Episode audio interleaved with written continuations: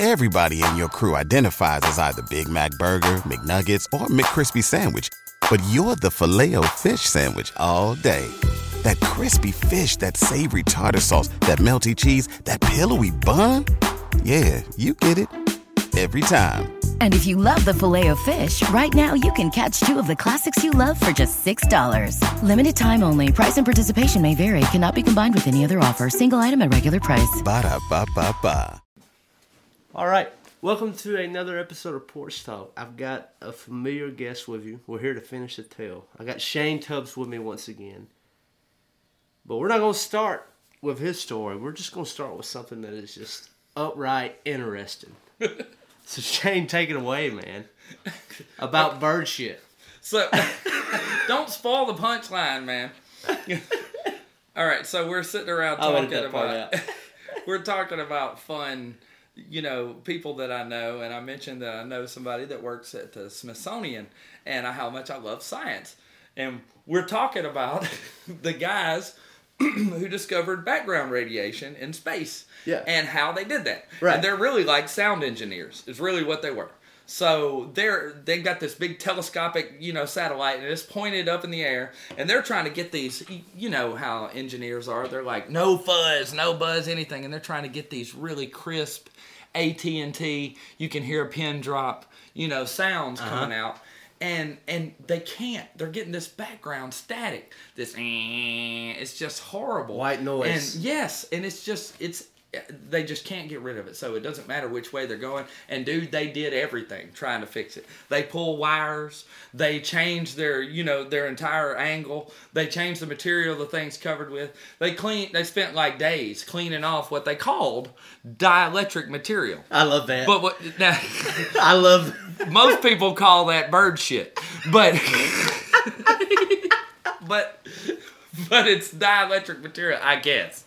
I guess. Yeah, No, dielectric, My yeah. buddy could tell you. It's not But- bird shit. It's dielectric material. But anyway, turns out that this noise they're hearing is the sound of the universe being born. Mm-hmm. Is what it is. That's their theory. I mean, they don't have any. You know, they weren't there, Yeah. so they can't. They don't have footage. And I'm a skateboarder. No footage. It's fiction. Never happened. Kickflip. I gotta see it. That's it. Oh, everybody has to see it. Yeah, yeah, Yeah. And somebody needs to have been there. For, anyway, yeah. Without footage, it's fiction. So, uh, so anyway, they they don't even think to theorize this, but this other guy hears what the problem was and finds out that they have found what he's probably spent his whole life searching for, which is background radiation noise. Yeah. And uh, so now uh, he they publish their findings and all the numbers and everything, and then this other scientist describes it, and they like share a Nobel Prize or something. Fantastic. Yeah. This is oh this is dude, this is why I say cultural appropriation is good. you have to appropriate everything. Yeah. If we're not working together, then we're working against each other. Okay. We yes, we went from fire to sending people to the moon not because that guy who invented fire finally figured out how to send people to the moon. No, we just We piled on top of that until we just kept throwing sticks at it Yeah. until finally. Ah, and that's what we got to do. so, Only you in finishing where we started. We were making our way to the studio. Yeah, yeah, yeah. And we were. Uh, we, I think I had mentioned Kevin's name. You Uh, did. yeah, yeah. Uh, but uh, Kevin Wade. We'll reiterate. You know, he Yeah. he worth he's worth an extra mention. So Kevin Wade is this guy I met by accident. He was a resident of Tupelo, and uh, he's a blues man. He plays. Uh, he had several albums at that time, and uh, a friend of a friend knew him, and uh, he was putting together the singer songwriter night, and we did the singer songwriter night, and through that we met, and Kevin wanted to record our country sound because he had only been recording his own blues albums. Turns out he had produced all of his albums Yeah. uh, at home on his computer with his you know with his own sound equipment. Now he has a he has a lot of show enough sound equipment, you know. Right. But uh, he wanted to come record us, and at the time uh, I was in between the band I have now and the band I started with, so uh, I was anxious to try out a few songs. So he came and recorded "Crappie" and "Roses" and "Miss" mm-hmm. for us, and this stuff like he played it for for us rough at the end of the day after we had finished the one day's recording, mm-hmm. and it was I never knew it would sound that good. Like it was amazingly good right then. It was so good to me. You know, I was just happy to have it probably, and you know, I had you know rose-colored glasses on maybe, but it just sounded so crisp and everything was you know was at the right volume and mixed together properly right there just an hour he had spent you know fooling with it Yeah. and uh he uh you know cut us a little demo cd and everything Mm-hmm. well i went on writing songs and he went on harassing me about Needed how- more. yeah how how long until we do the whole album you know Right. we're gonna do a whole album so i drug together And just to piece Like- this back together for people, we had uh, the old band. It would be like people like Priest who yeah so out. right yeah yeah our uh our original three were myself and larry priest and chris folks uh chris folks moved Mm-hmm. Right. so uh, we cut the album, the or the demo, the three song demo at uh, Larry's house. It was me and Larry, and, or Larry and I. I apologize, and uh, and um, uh, Ed Swine and my friend Lance Cooper. Not the Lance Cooper from Columbus, Mississippi. He's Okay. a Lance Cooper from somewhere else. Not the right moose. In this town, I have to explain that to everybody. Oh yeah, because everybody knows Because right Lance moose. Cooper's a legend, Yeah. right? Well, this Lance Cooper is a legend over in Gordo. it's just you know when you're a legend in Gordo, nobody else really hears about Yeah, it much. it's all about Pico over there. right, right, exactly. Yes. Because the whole town smells of it. Well, I feel like you're stuck on that. I, I am a bit. Every time I go through there, I was like, it always smells like this. it does. Though. I'm sick of this. I think I mentioned you and I talked about it uh, we- during we our did. first interview. Yeah. That uh, yeah, it's it smelled like it then. It did. And my stepdad's older than me. He lived there his whole life. He claims it's, it's been yeah. It's like Smelled like Pico for Yeah. six years. God said, "Let there be light." You smell that? What does that smell? it was It's Pico. Pico. Right, it's been here eternally. So, uh, so uh, yeah, it's me, Larry, uh, and that Lance Cooper is our drummer, and uh, so we did we played like that um, for really just a few months until, and I think I I think I mentioned this before, but until uh, Lance got got busy with work and busy with life, and he he just couldn't hold in anymore. Uh, so then. Uh, Larry and I played a lot of duos. Uh, what? Okay. Not that Lance, the other Lance. And Larry fell in love. I mentioned that, you know. Yeah. So Larry kind of backed away from us playing together, and eventually, you know, he just dropped out altogether. I had always heard when bands break up, it's terrible, you know. But but these guys, you know, like I said, it was. Of course, we're all grown men too. You know, Yeah. we're all like above thirty, everybody at least, and uh, so nobody was. Anyway, there was there was very little anger or irritation, you know. Yeah. Uh, and uh, everybody, it just kind of split off. I've never had a band, a bad band breakup. Yeah. And these bands I've been in, these were all like uh, early 20s. Or, you know, even teenage. But like, My were- experience is were, positive. We, were we touring or doing a lot of big things? No. Yeah, yeah. But locally, yeah. right. I mean, we were, but when it came time and we were just breaking up, Mhm. I mean, it wasn't like breaking up with a girlfriend. It Right. was like, you know, I got this going on now, and I think Yeah. I, I think I need to try this, Yeah. kind of thing. Right, You know, right. It wasn't a bad thing, Yeah. and we would collaborate later. Right. Well, and that's been the th- that's been true, you know, with all of us. Uh, Chris came back. Uh, Chris moved back, and I had Ed been playing in my band, you know, and uh, people people would, you know, I'd hear from them, you know, and they'd be like, "Hey, I guess Chris is your bass player again," you know. Uh, Yeah. And I'm like, "No, no, what?" Yeah, but but you know, Ed and I, Ed had uh, you know, made his. We already had a unit, you know. By the time Chris came back, it it was just uh, I was by myself for not by myself. I still had Ed. Uh, so Lance stepped away, Larry stepped away, and uh, Ed and I had uh, Ed had only been playing in the band for months, you know, at the time. But uh, he was on the few songs that we did for the uh, uh, for the demo, and Yeah. so between uh, between that time and the time I built the band again, I started writing a couple more songs because Kevin, you know, hey, hey.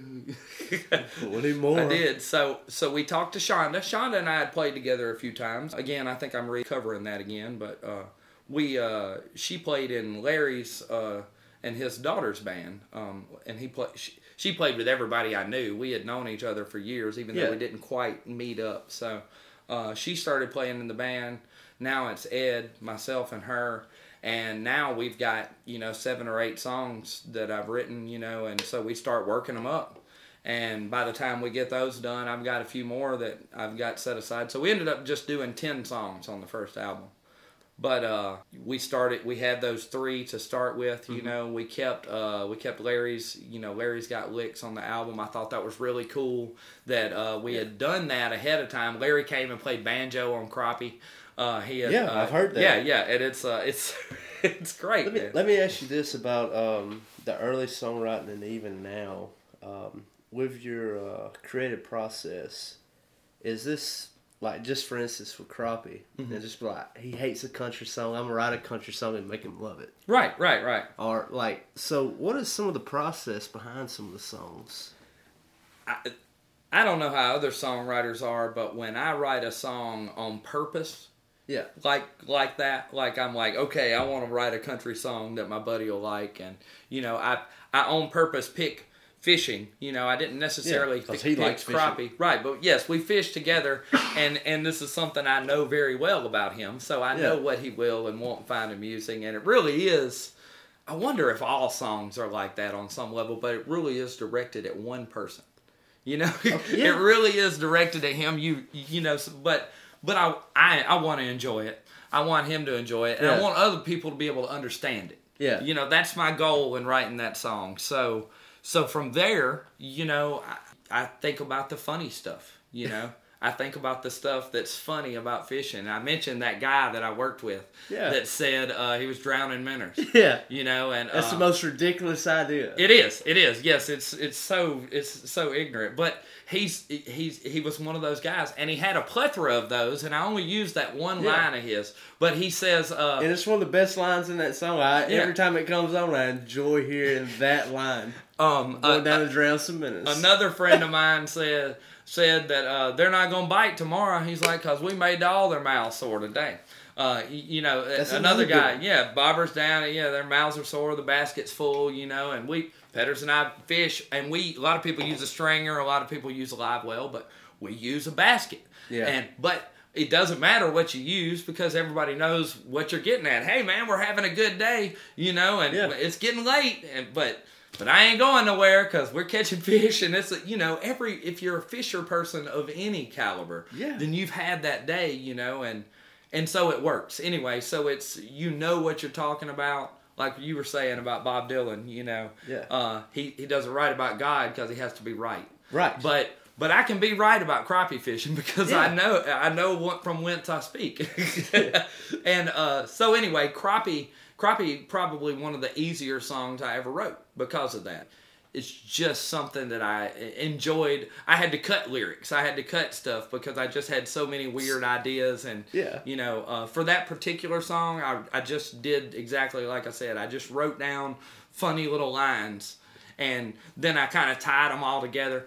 M- Melissa, my late wife, she used. Oh my gosh, she hated being called woman. Uh, she hated it. Like you know, I'd be like, "Woman, I'm going." Oh, I learned. do that. I learned like six seconds into the marriage not to make that mistake. Yes, sir. Yes, sir. Uh, so, no, sir. No, ma'am. No, I didn't. I, I learned not to make that mistake. But, but in the, uh, you know, uh, I told that woman I'd be home by nine. Well, I can get away with that in the song, you know. Yeah. But I know, and this is just kind of a closet thing for me. Nobody else cares. But when I when we did that song, Melissa and I would make eye contact because she knew that I was never going to say that. I told you, woman, I'd be home by now. I would never ever say that to her because I'd be terrified. But I could say it laughingly right now because you know Yeah. it's a joke and that's what it is. And yeah, that was the point of it. yeah, and anyway, there's you know every line is is like that. You know, I, if I went through the whole song piece by piece, you know, Yeah. uh, I get up in the morning, you know, and that's that's what it is. It sounds like at the beginning the guy's getting up and leaving his wife, you know, and she's she's begging him, "Don't leave me," and he's, "Hey man, screw you, I gotta go." Yeah. But but then as soon as you realize he's going fishing, you're like, "Well, yeah, of course he had to go." Yeah. like you're instantly. You on gotta go side. drown some minutes. Right. And and the great thing is is that most other women are on your side too. They're like, yeah, well, yeah, he needs his fishing, the idiot. I shop, he fishes, or whatever women do. I don't know what. Mine shop. That's what. Yeah. This will probably get me in trouble. All right, moving on. So out of the creative process, back to the uh, back to the story. Yeah. If you remember Uh, where we were. And we, I do, yeah, because I wrote it down. No, I didn't down. so we cut, uh, we cut the first album, and uh, let's see, how does that go? Oh, I got a couple of friends to do this and that because I was, I tell you what, I was just amazed that I was going to be making an album. And after hearing those first three songs, like, I don't know. I don't. I don't want to get too deep and you know unfashionably you know emotional about this. Not teary, but anyway, I don't want to get too far into it really. But it was so. It was so surreal. Exactly. It was so surreal to me that I wrote these songs. That these are like these are mine. Like you know, I didn't invent these chords, and I didn't invent bluegrass in general. No. Uh, and I didn't invent cop- crappie fishing, and I didn't invent most of the sayings that I wrote down. But I did this to, you know, and we like made it fun. Like with the man when we recorded crappie, we we got different cuts of the guys going crappie, crappie, crappie. Like at different pitches, I did them, Kevin did them, Larry did them, and again, you listen to the song, you know, and, and you can differentiate, especially if you got your buds on or you got it rocking in the truck good. Like you can differentiate the like the different towns, Shouty. Uh, when we do it live, our favorite thing to do is to cut it. Crop it. The last crop it was crop it, and I, we all just shut up. And Shonda from the back, unmiked at a, at at the show, she goes, "Crappie." it's my favorite thing on earth. That's.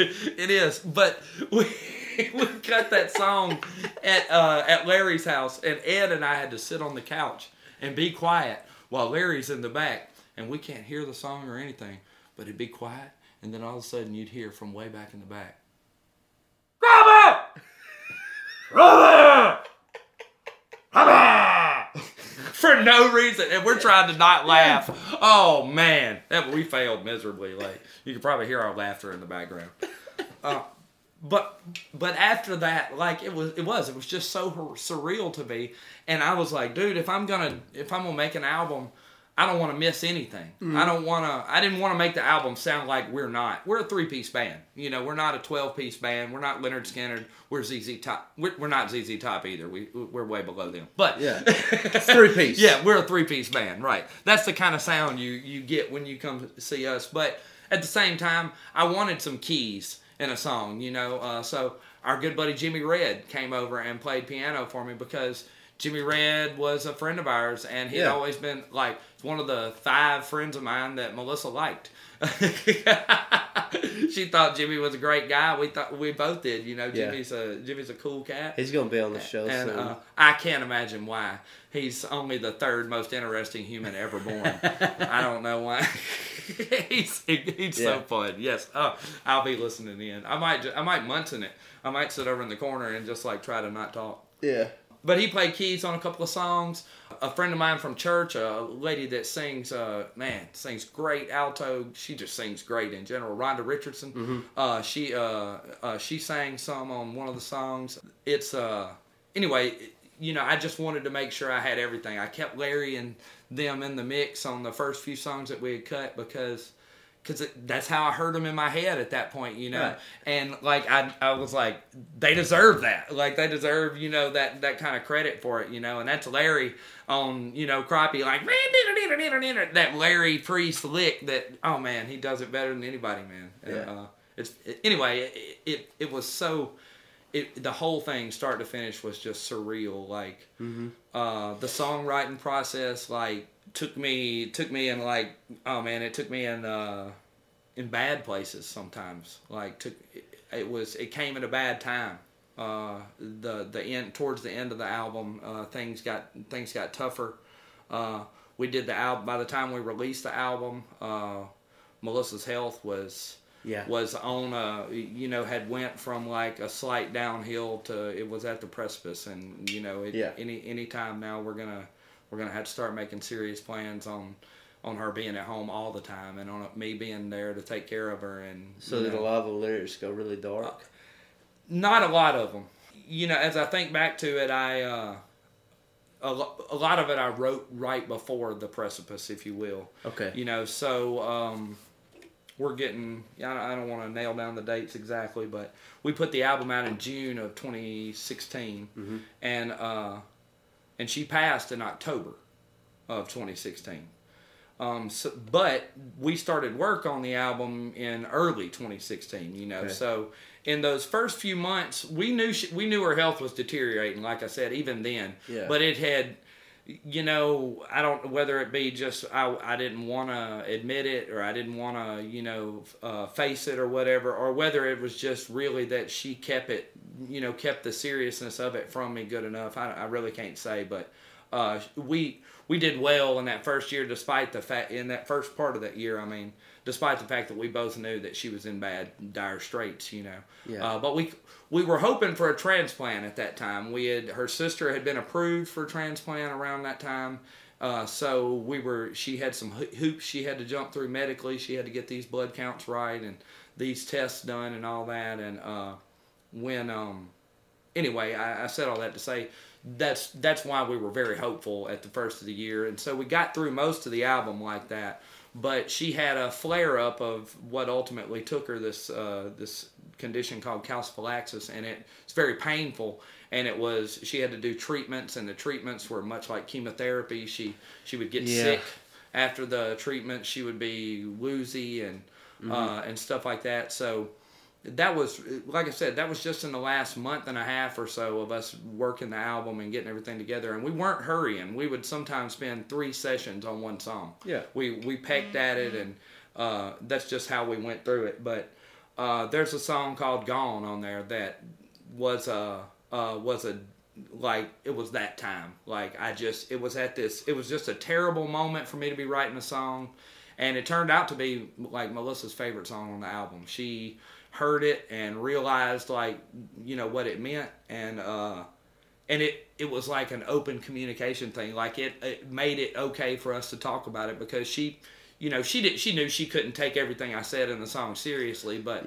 because of But that with like, that one, she could. yeah, she realized like seriously like what this is, you know, what this is going to mean to me as well as what it's going to mean for her too. So it it all came like I said at a tough time, but we made it through it by, you know, just by kind of paying attention to the to the album and you know, we had each other and we'd always been good about being like, we got time and as long as we got time and we're okay, she could still walk and make it around. She was, you know, like she managed the whole uh, album release party and the whole, you know, like a lot of the album release. She handled, Yeah. you know, business and made calls and booked us, you know, in places and stuff because of it. Good And- manager.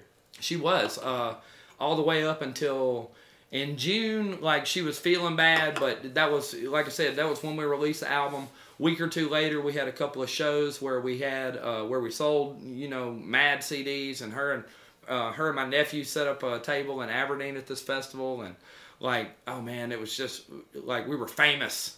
You know, for a minute there. Yeah. I mean, it was uh, it was cool. Uh, I mean, it's still like one of the, my favorite experiences. Just having hey man, this is our album, man, and like it's not.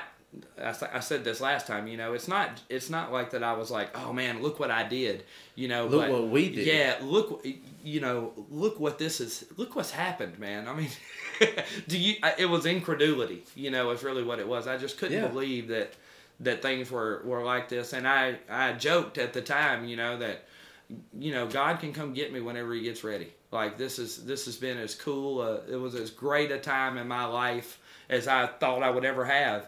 Uh, and uh, it, I mean, it was. It was awesome. Like you know, there's I'm, I got this great marriage, and you know, I can I can act when I want, and I'm a healthy guy, and I can you know I can skate and play music, and I've got these great friends and family, and you know, you just and I and I still do. I'm not saying that's a I've past had tense those thing, yeah. too, man. to Yeah, where man. These these really high points in my life to where if I was to die in the next minute, it would be okay with me. Yeah. Because like I'm not saying I've done everything I wanted to No, do. no. But, But I will am you ever? But, but I am completely satisfied with where I am now, and if I died, I'm fulfilled because I have lived. that you know i was talking about that book that Yeah. that, that guy wrote and uh, he opens about atoms and about how many atoms there are on you and Yeah. how those atoms have taken you know there's trillions of them and if you took them and just piled them up if Yeah. you picked them off one by one, the atoms, and just put made them on a pile, they would be a pile of inert nothing. But this one time, they have all come together and hung out together to make you. Yeah. One time only. Just once. This is it. This is the only time it's ever going to happen. Those atoms, some of those atoms belong to ancient people because they're the same Yeah, atoms. genes, genetics. Not only that, but there's only so much carbon on the earth, and we're carbon organisms. We are. That carbon has moved around. You have atoms from Shakespeare, from Nefertiti, from you have atoms. Seriously, these are statistical facts. There are enough atoms out there, and enough of us out there out here that they're in there. you Yeah. have a few of them, and and that's so sick. It's just such a great, awesome thing, and and I th- anybody anybody who stays depressed, you know, I would. That's how I try to open with it. I'm like, man, I just think we're lucky to be here. I Yeah. I really, d- I mean, what are the odds? Yeah. We're not to not to downplay depression because No, you're it's a- talking to a, a guy who's yeah, you're talking to a guy who's seen some of it. But but you know that's what that's what got me right around that kind of thing was just constantly thinking that you know, I, and I was you know I'm I'm an American. You know that's a that's a great. This is as good a place. lottery right there. Yeah, right? this is as good a place as you can pick to be born. Yeah. You know, I'm healthy. I won the health lottery. You know, uh, Mm-hmm. I'm like I said. I'm. I mean, just it's, it's so amazing. Anyway, and uh, those are the kind of things that that pulled Melissa and I through that time, and and all the way up to the end. You know, when when it finally like really just nailed itself to me that man, this is this is gonna end. It's gonna it's gonna it's, you know it's gonna happen. When that happened, like Melissa was the first one to go where I always did for her. You know, she did the Mm-hmm. same thing for me. She's like, yeah, man, but but wasn't it great? Like, dude, and we, man, it was. We had we had as good as four or five good marriages. I mean, Yeah. we, Yeah. which is what some of my parents tried. But uh, and you had it one. I'm naming no I mean. I've, I've had I've had the uh, I mean some of the same things, some of the darkest times of my life, like when I was going through my divorce. Uh-huh. And um, I remember this um, the night that my wife told me that she was leaving me, and uh, she actually went outside to tell me. Like she told me through a text while sitting in the car outside, Mm. and then she come in the house, and she was scared to come in the house. And um, like our first thing was like I was just sitting there right when you would walk in the door, and she was very timid and shy about it. I was like, "Come sit down." You want to hit me? No. I don't want to hit you. Right. I can't imagine. First of all, I can't imagine that's going to fix anything. Yeah, I was like- I want to leave you. Punch. How do you feel now? Yeah. I mean, Makes it better, right? right? No, Yeah. I can't. Totally fixed it. Right. I mean, But, uh, that's outside the obvious. But like my thing was is like so I'm not cutting it. I hate that. But uh I wish you'd stick it out, but if you don't, I guess I get it. Mhm. And I, I hugged her, and like it was the like the weirdest thing to her. She's like, I thought you'd be like extremely angry, and I was like, I mean, we only get one shot at this thing, and I, I really did want to stick it out. With Yeah, man. For this life, like when I made those vows, um, I really meant it, Mhm. And I still do. Like if you wasn't change your mind right now, like Right, uh, I'm still in it, but you don't, Mm-hmm. and that's cool. But um, let's do this transition thing, and like even we were married for two years, right at two years, and um, like still to this day, man, like uh, some of the memories and some of the things that we done, it was still, um, I was like, it was like two or three marriages to me. And if I never get married again, I don't care. That's the hardest. Because I had a lot of fun with her. yeah, We had a great time, you know? that's hard to do. You know, when you're. Uh, well, I'm sure it wasn't easy for you It to do wasn't- it even it- then. yeah. Right, right. No, it- but it is. It's such a hard thing to do, and you know, I guess that's why not many people do it. But but you should. Yeah. You, you know, you really should. We saw some ugly divorces, not just in our own family, but you know, around our friends and you know, when we were kids. And maybe that's why I never wanted that, you know. Yeah. But but I always Melissa and I fought sometimes and I would tell her sometimes that I would leave. You know, I'm I'm leaving. I was oh, I was terrible about just get in the truck and drive off. Yeah. Before cell phones, before it mattered. And, uh, now that as soon as you leave, it takes you. Where do you think you're going? Yeah. Oh God. You better Uh, come back. Right. Uh, but uh, but you know when I, anytime I did that, you know, as soon as the moment I start thinking about, well, you know, we're gonna have to get a divorce. Oh my gosh, man, divorce was just the nastiest thing. It brought out the nastiest It can. things in people I knew. Or thought, Yeah. you know, you think you know or whatever, you know, but Oh, there's a monster. I saw it right. Where'd they come from? I saw it all around, you know, and uh, from both sides, you know. I, I'm not a man supporter. I'm not a woman supporter. I'm a Yeah, it goes I'm a what you do supporter. Yeah. That's what that's what kind of supporter I am. And That's like the uh, I, I love this like uh, when a guy breaks up with his girlfriend and you ask why she's like she was crazy. Well, what'd you do to make her crazy? right.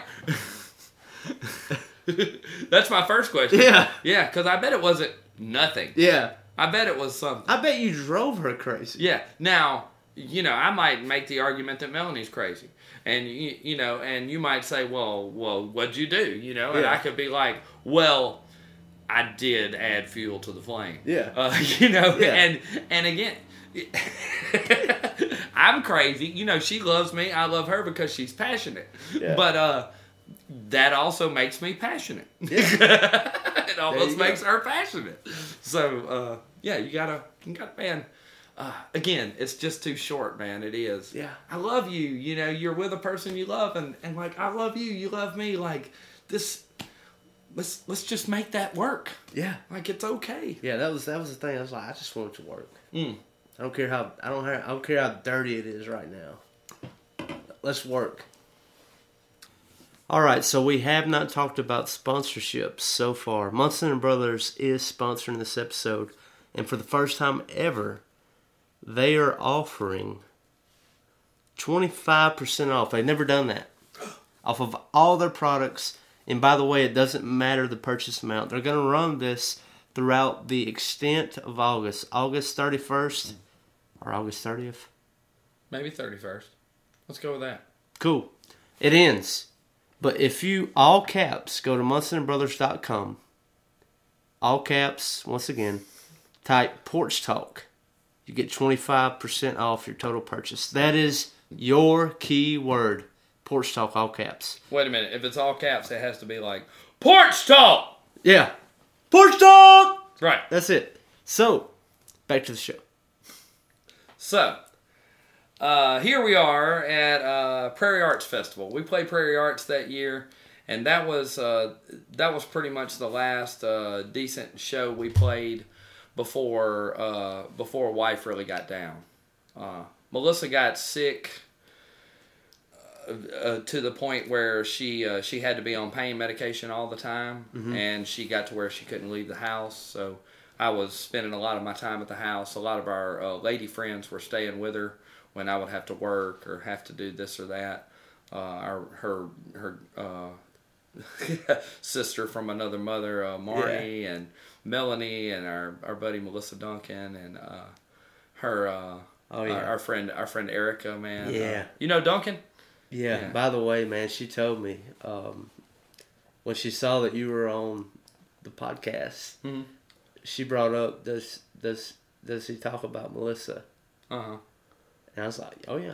And she's like, I'm probably gonna have a hard time with that, but I'm gonna Man, listen man, I because she's like, uh, you don't understand. Like, uh, I've dog sitted, yeah, man, and I spent so much time with the Tubbs. yeah. and uh, this this is gonna be tough. It- well, you you know you and I have talked off uh you know off the podcast Off the air, about yeah. about Melissa, and I.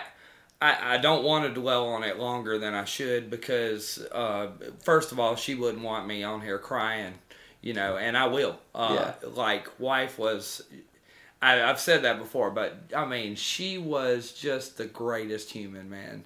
She loved people and supported people, and she was such a, she was so much like a guy when it came to encouraging people. She really was. She she used to joke that she was She-Ra, you know. Yeah. She was like Xena warrior Yeah. princess, you know. She and she really was. And, and you know, throughout her illness, you know, though she couldn't physically perform things like that, her toughness was on a level that Xena warrior princess would be envious of. Yeah, she would Uh, rival that. Yeah, and and you know that's one of those attributes that that a person can't help but respect. You always you know those people in your life that are just some of them are old, some of them are young and they've been through hell, but like you know those people who just have a mental toughness that you automatically respect because you're you put yourself in that spot and you're like I don't I- know I couldn't do that. yeah, I'm a. I consider myself as tough a dude as there is. Yeah, but but I bowed to Melissa. Yeah. and she touched people. She Duncan is a good example. She uh she Melissa general managed at Harvey's for several years. Mm-hmm. Uh, managed for him for several years. I think she was just general manager for a year ish, but uh, she did that right up until her illness. like took her back over in uh, 2012 or 2013 but Mm-hmm. Melissa Duncan, you know, some of our some of our really close friends that I know around here, John Wright from the Right Moves, you know, Yeah, love that uh, guy. They all uh, uh, Wilson up here at Zachary's. Um, Yeah. the, a lot of these people in the downtown community worked under Melissa, and you know, when you work under somebody that's kind of a hard ass and is great at their job, a lot of people will occasionally not like that person. You know, there's they get a lot of that because some people, you know, some people don't respect that kind of thing. Some people hate on it or whatever. But uh, ask any of them, man. They will all tell you. Tubbs, that's what they called her. You know, uh, they had several Melissas. You know, but Tubbs was was the king. Tubbs was the one that would help you. She was the one that would like you know would back you up, would pat you on the back.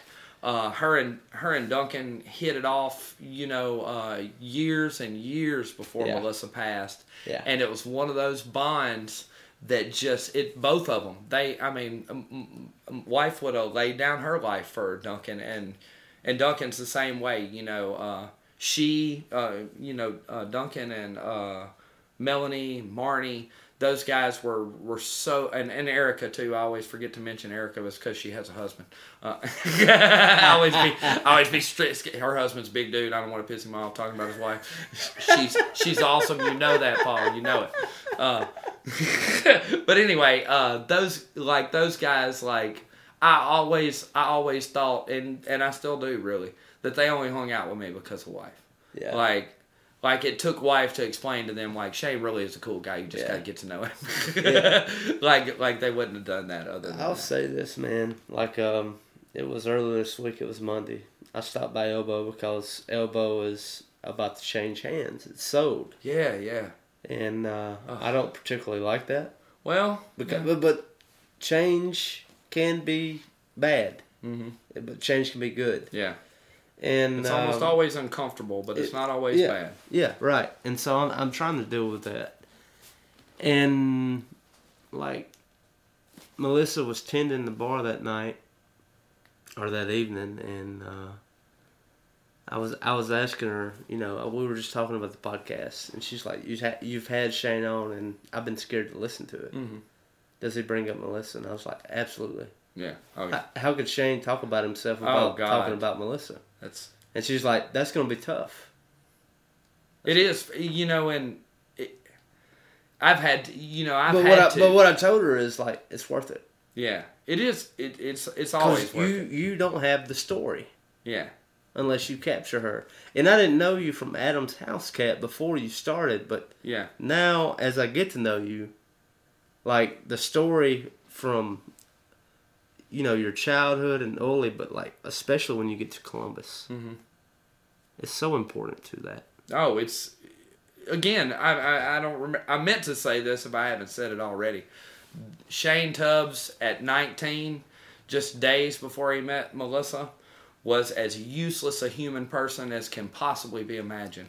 I cannot overstate that enough. Yeah, Useless, useless, and he and worse, he didn't know that. He had no idea. yeah, Uh, but because you were nineteen and knew everything, right? Right, right, and you know, and and yeah, that's the argument I always make with myself. Well, most of it's you know because you were just nineteen, you know. But Melissa was twenty three when we met, and she she uh, I just don't understand how a smart lady like her could could possibly hang out with me. Yeah. And and you know, people who love me will say, "Well, it's cuz she saw something in you." But I believe that's I believe that's bullcrap. I don't believe there was anything in Yeah. me worth having. But but I mean that has to be it. It just does. She has she must have loved my passion or my you know whatever it was uh, that that made her do that. But because of that, I became a decent person.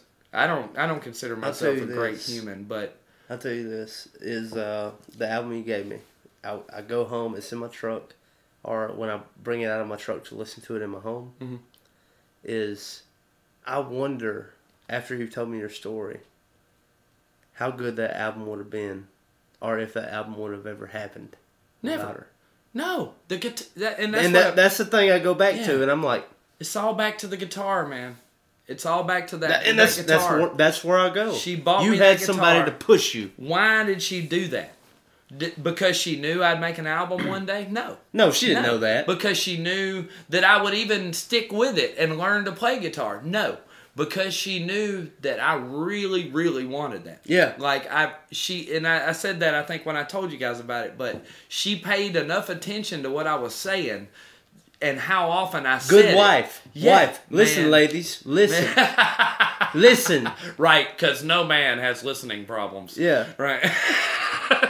And listen, dudes. Let me tell you something. If wife was sitting here right now, you would not be talking. She'd be like that. chastising us. She was great at just looking at you. Really, Yeah. she uh, she had to get used to that during Yeah. play rehearsal and stuff like that. She'd be out in the audience, yeah, and just music too. I'd be on stage and I'd just get this eye cut from across the room. I'm like, oh, I must be doing something stupid. I get that. I get that, man. I get that. I but get you know, I, I, I was uh, I was afraid that I was gonna, you know, that I would get too emotional talking about Melissa, and you know, and not be able to talk because seriously, I I'll never be able to overstate it. It's, it's one of the few. I, I don't know that I could have married anybody else after Melissa passed if it hadn't been Melanie. You know, except maybe Duncan. You know, of course we're not. You know, we're we're too good buddies for that. Melanie and I didn't like each other. Uh, and that was the end of Shane's life when he said that. No, uh, but those they were people who understood wife, Yeah. and by you know vicariously understood me and the kind of you know what the depth of the feeling we had for one another. You know, mm-hmm. and Duncan Duncan knows that too. You know, our I mean anybody who who really knows me, you know, like worried about me when Melissa passed because she was like she was what what I did. Like when she was sick enough to where she couldn't get out, she would have me go to open mic to play because I gotta play. I gotta you, You know gotta get out. Shane, you need this. You can't. You, I mean, I'd been staying at home. I'd been sleeping three and four hours a night. She had to have medications off and on all Yeah. night. She couldn't. She couldn't rest. You needed an outlet. She couldn't, and she, dude, even in her, you know, weakened state, she recognized that. And but as soon as my set's over, I'm running straight back home, man. I can't, I, you know, I, I can't be away from her. Like I just I couldn't stop. And uh, she, well, anyway, she knew that. I mean, I just had to have that few minutes, and if I didn't, it would, you know, it would have ended terribly. yeah. Uh, but uh, we, uh, you know, short shortly she uh, she got bad off right after Prairie Arts, and uh, I, I started having to stay more and more. Duncan and those guys, you know, s- saved us. You know, they were able to help us out, so I could work six hours here and you know eight hours there. My company was, oh man, Expresso was like so great to me, man. My bosses and they're just like, dude, take care of wife, whatever. Yeah, do what you gotta do. Yeah, man. They, of course, they knew wife too. They probably scared of her still, but who can blame them? Yeah. wife was hard, man. But she, uh, we flew to Boston to try to get her some some help from a specialist up there, and she passed while we were there.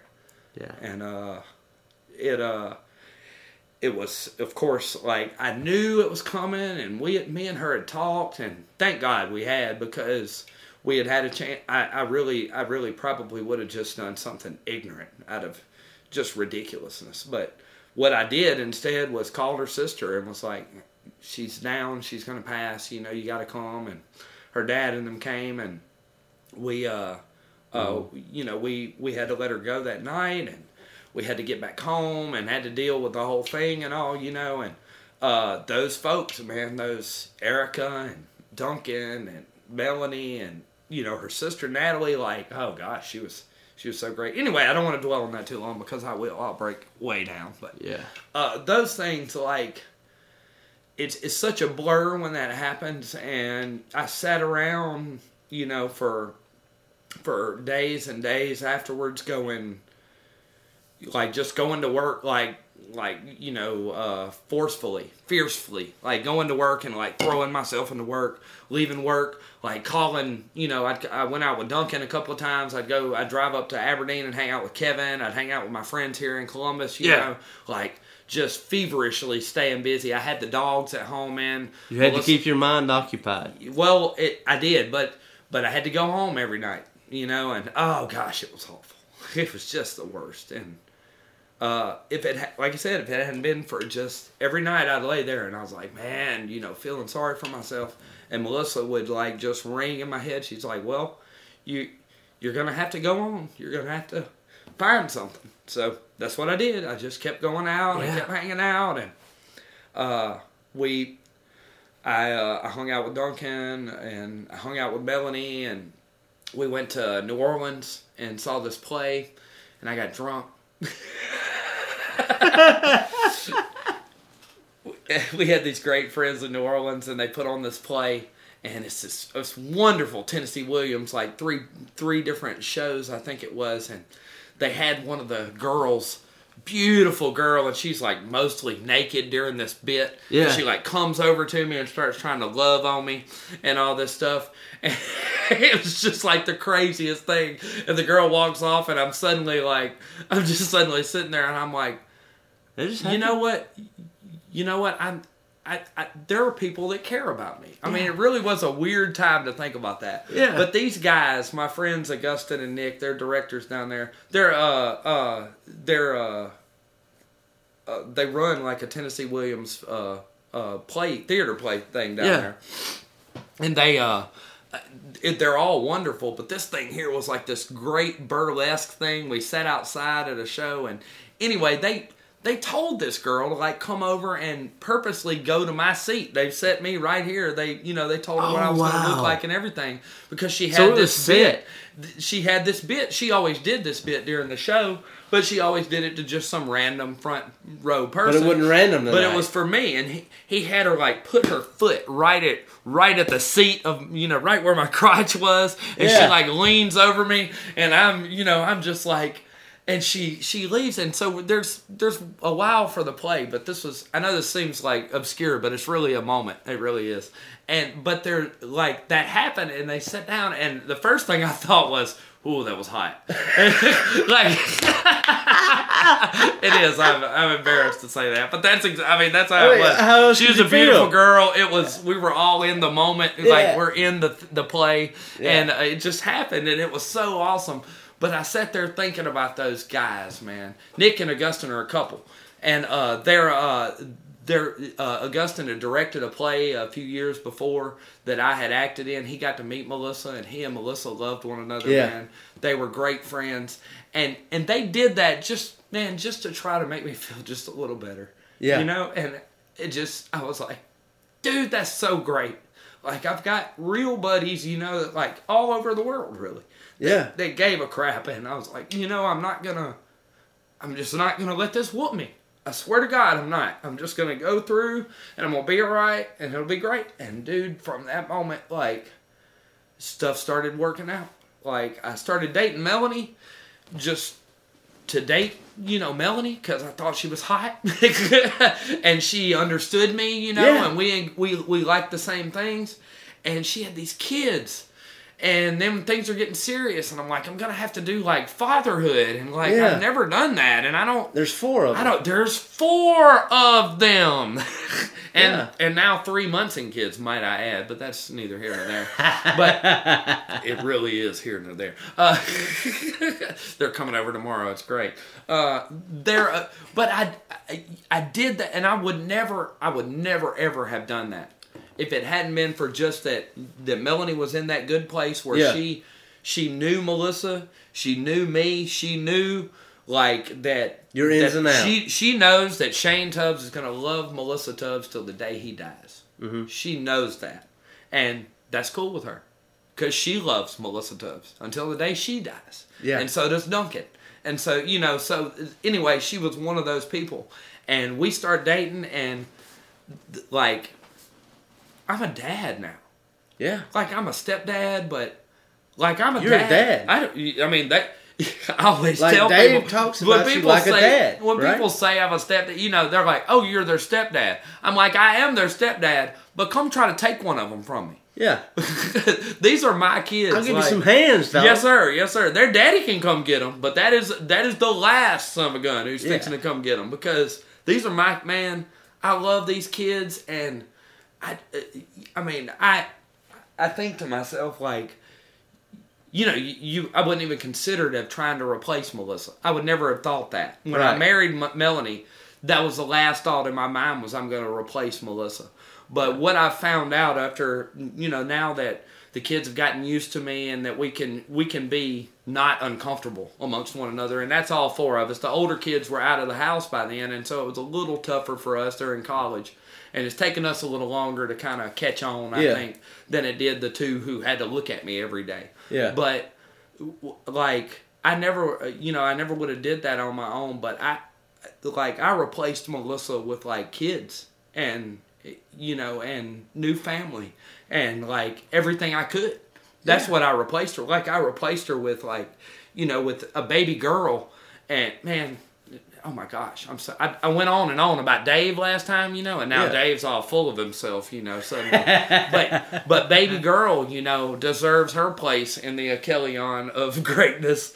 She, you know, like I, I don't.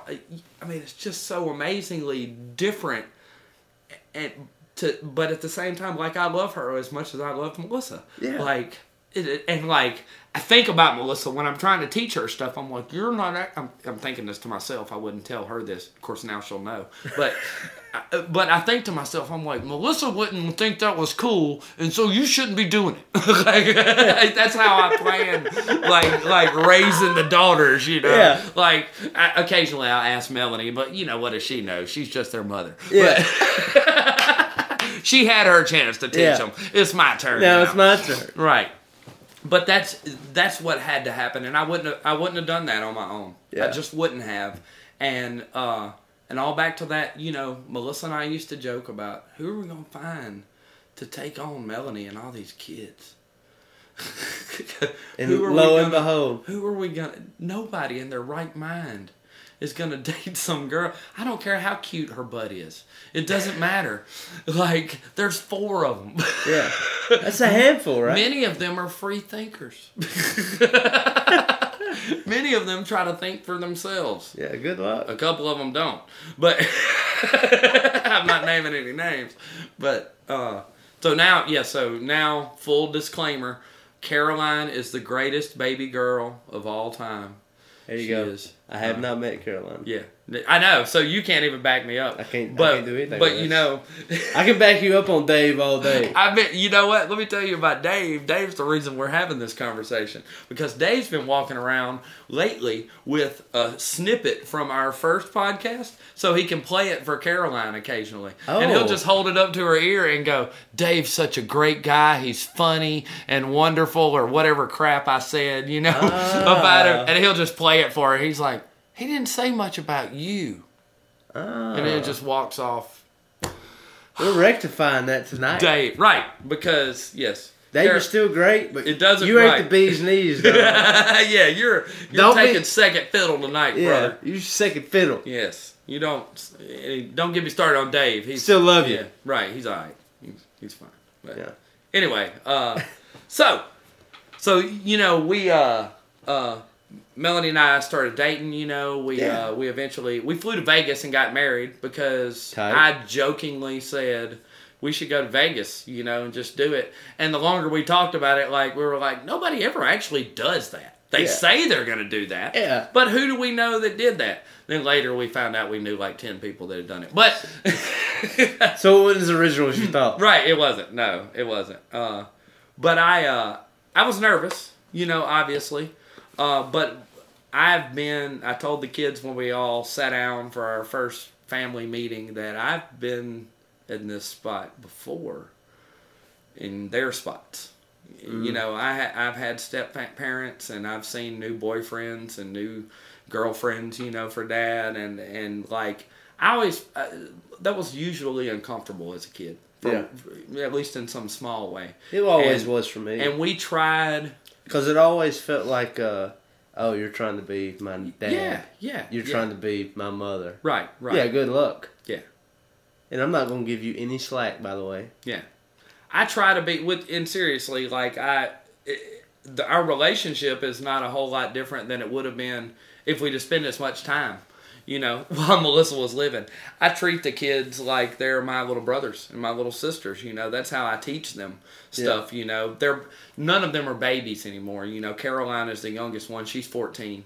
Uh, and you know Dave's 17 he's a man child he's bigger than me but he's still occasionally you know we'll get uh you know we'll get a little irritated about his socks Yeah, not being clean or something weird And he's accomplished a lot with his height. he, he had yeah oh he's he's no longer vertically challenged woohoo Yeah. he's still a short person that's why I always It's, it's a fun thing to say.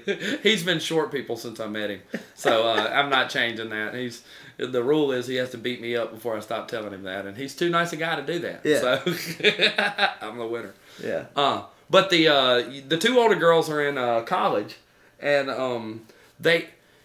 That, like I said, we, we haven't had as much time to hang out, you know, as me and the younger kids have. But when you're when you're in the situation they were in, I think what becomes it just becomes a norm for mom to have a boyfriend occasionally, you know, or something like Sure. that. So now that it's been a couple of years, it's natural, you Yeah. know, or as natural as it can be, you know. Uh, Yes. Everybody calls me Shane. Nobody is required to call me Dad or anything like that.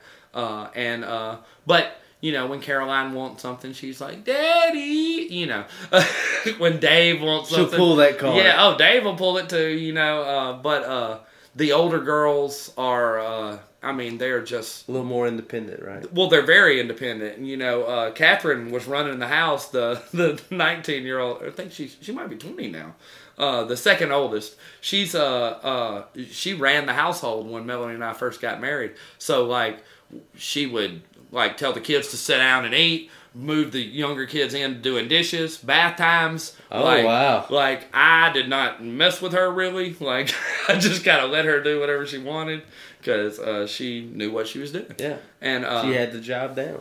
Julia's the oldest. Uh, she's uh, she's getting ready. I think this will be her last year in college, and uh, she's a missionary. She's a theater seamstress. She's incredibly accomplished young woman already. Well, and Catherine is too. The second oldest. You know, they both are. I told you the one is in uh, Maine doing Now, is that Catherine? or- that's Catherine. Yeah, uh, she's in Maine doing camp counseling. Uh, I think I'm allowed to say that uh, Julia. I'll just say Africa. Julia's in Africa uh, doing a uh, doing missionary work. Sure. She was. I'm pretty sure she was in Africa last year. She was in Asia before that. Maybe it was Asia again last year. It's starting to run together. I'll be honest with you. It's Yeah, been like just all over the yeah, place. it's every year she does that. She loves Jesus and she wants to tell the world about him. And, Go for uh, it, girl. And dude, Do they it. she's uh she's over there right now. You, you know, helping out with uh uh I think she's working at a school or something, but helping with visits and like kind of social worker type stuff. But uh they can do whatever they want, man. I'm telling you, any one of these four kids, they're they're way smarter than I was. They're way like uh, more educated than the sum of their parts. Like both their parents are smart. Melanie and their dad both are, are college educated, and uh, and I'm sure that they're smarter than both of them. Uh, they're they're good kids, and and it's I'm telling you, man, it's meant it's meant my salvation. Like it really has made made me like you know given me a whole new perspective Absolutely, man. on what uh, you know on what I want to happen in my life and Yeah. uh, I, this is it. Like, this is what I want to happen. I want to hang out with Dave and Kara and Julie and Catherine and Yeah. uh, I, I don't know the ins and outs of Dave, but uh, from what I know of Dave, um, I was a total shithead when I was a teenager. Like I was more of a Shane Tubbs type, Mm-hmm. okay, and uh, like, that's fair. that's perfectly that's fair. Like I'm not not calling you that. No, no, like, please do. I was, I was probably a worse version. Let's keep it accurate. yeah. But uh, when I when I met Dave over at Juva, and I was like, if I would have been you when I was a teenager, I wonder all the things I would have Yeah, done. man. Isn't it a good question? It, it, you know, like you said, you know, no Melissa. You know what happens to Shane? Uh, well, I can tell you what happens to Shane. Shane ends up on meth, or Shane ends up in in three or four different bad marriages, and with two or three illegitimate kids. You know, and Yeah. like and and you know what? Ask anybody. Ask anybody that knew that guy. They'll tell you. That's part of the reason why I wanted to mention that on this podcast is because I know there's a lot of people listening right now going, "I knew him back when he was a piece of shit." Well, I I knew him back then too. Yeah. Same thing, man. Like uh, even with my ex-wife, and I said it on the previous podcast, it's like she is still to this day, even though she left, she is still one of the best things that ever happened to me. Dude, right? Right. Because I was a shithead when she met me, Mhm. and I'm a better shithead, even though she left me. Don't you?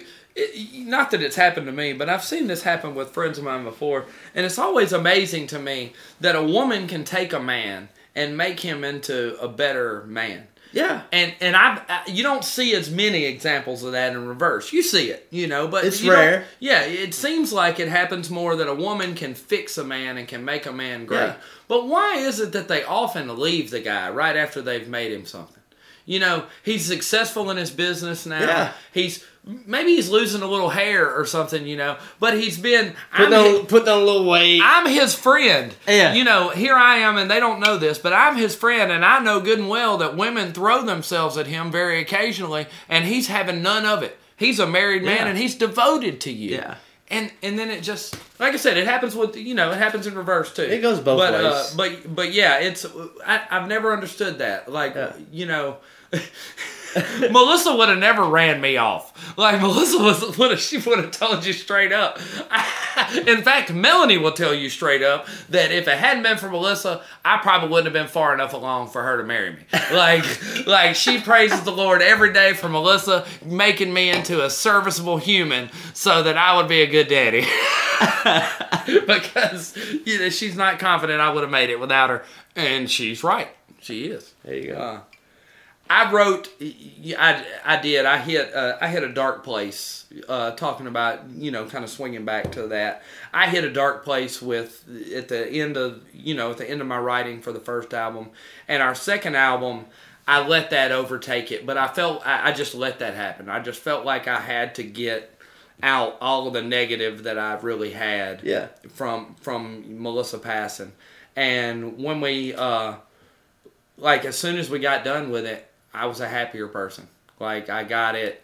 I said what I wanted to say, and I uh, and I you know I it we put it out at the towards the end of 2017, and Melissa hadn't. Uh, it was on that we named the album Ides of October as kind of a nod to the fact that wife had passed on the 15th of October, and uh, so we put it out then you know a year later, and uh, even though it was a year later, it was still rushed. Like it, it it's still, and and I'm glad. Like I'm glad we didn't draw it out. We just put it out there and put it out. A couple of happy songs made it out of it because towards the end of it, I just I just felt like I had to do something, and it it really turned out to be like a, a body of work that we uh, that we pull from as much as we did the first album Yeah. despite the feelings that we had about it at the time, because the guys were the same way. Ed and Shonda loved Melissa like they were her own family, you know, and uh, they you know they I, I wouldn't say they were as devastated but it was only marginally less. I mean they felt she was our head groupie.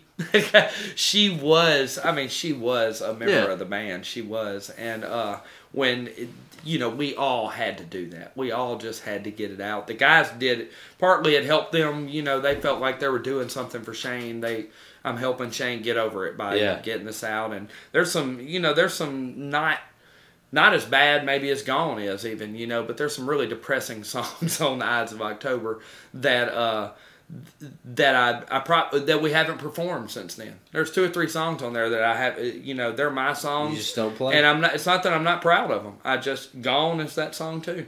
I haven't played that song live since Melissa passed, and I may never, you Yeah. know, unless somebody begs me to. But uh, but it's you know it, it, it was my way of telling her. You know, it was it was really a statement to her.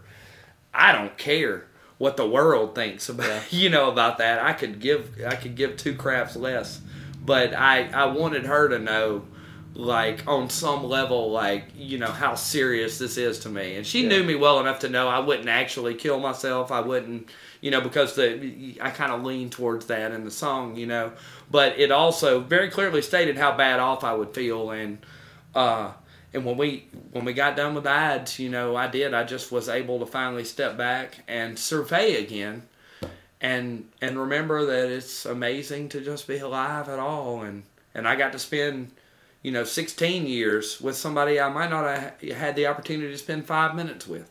Same If thing, man. Yeah, and uh, and I'll just you know I'll take that. Uh, Yeah. I will. I know even even in my own songwriting, like uh, after Henny left, um, that was really the most expressive and creative time, and still to this day, it's been like three years. I've never been so creative, and I've never been so expressive in my whole life.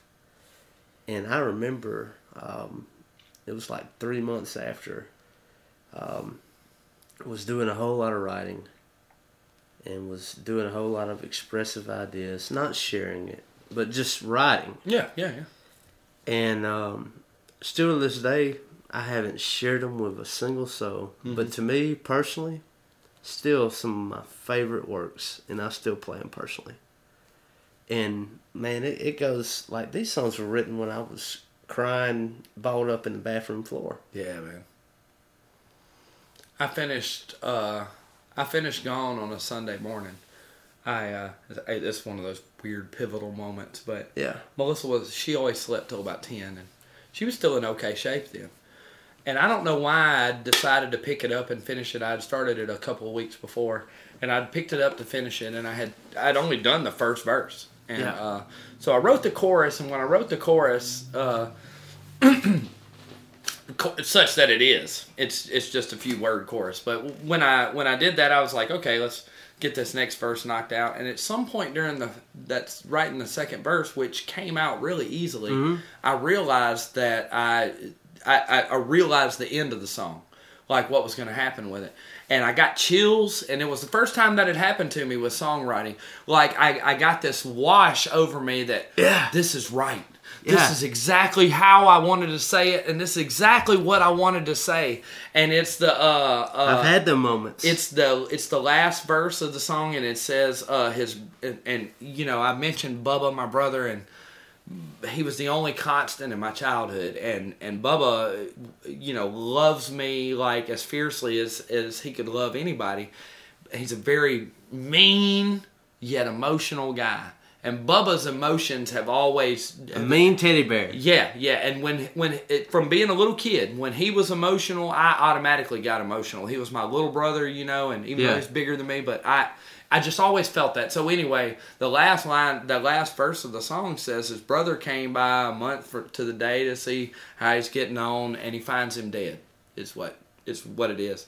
And of course, I'm thinking about my brother, and my brother, you know, of course came to see me a lot after Melissa passed, but I knew that's what would happen, you know, and so I thought of that, you know, but when I, I, I mean, I wrote the last little bit, I wrote that, and I just burst into tears. Mm. It just suddenly washed over me that at one day soon she's gonna go, and you're gonna have that to deal with, you know, and all that time later when we are doing Ides, that's what I kept thinking about. Yeah. I'm like, here that I'm at that time that we all knew was coming, you know, and and this is what we're gonna have to do to get through it. And I I did. I did the same thing writing songs for Ides. I would sit there and tear up and just I wrote all of them by myself, like you said, you know, just in a you know in a back room somewhere where nobody could see what I was doing and everything and I would just stop and bawl sometimes and Yeah. just go back to it and stop and you know I couldn't I can't sing when I'm doing that so like Yeah. I'm trying to figure out the rhymes and it just wouldn't work but but again it, it, it you know it just meant that much to me I had to get it out like that So now moving on. And we're going to talk a little bit about acting. So So, So we finished Ides in 2017, and um, I, uh, I still hadn't acted. I wa- I had- before Melissa passed, I was I acted every year, sometimes a couple of times a year, and I'd done that for six or seven years. But one of the things that that helped me with that was running lines, and Melissa was very pivotal in that. And it, you know, in hindsight, it makes perfect sense to me, but at the time, I didn't realize. But I was kind of dodging it. I was kind of I would hear about a role, I would hear about a play going on, and I was like, ah, I don't have time. I would, yeah, I just wouldn't make time. I really wouldn't. Yeah. And uh, we uh, we have a friend uh, uh, that's a director friend of ours. She's kind of she's in the mix of when Melissa and I met Melanie and uh, how all that came to be. Her name's Paula Mabry. She's a, a theater lady up from over in. Uh, she's gonna be she she has degrees, and I've referred to her as a theater lady.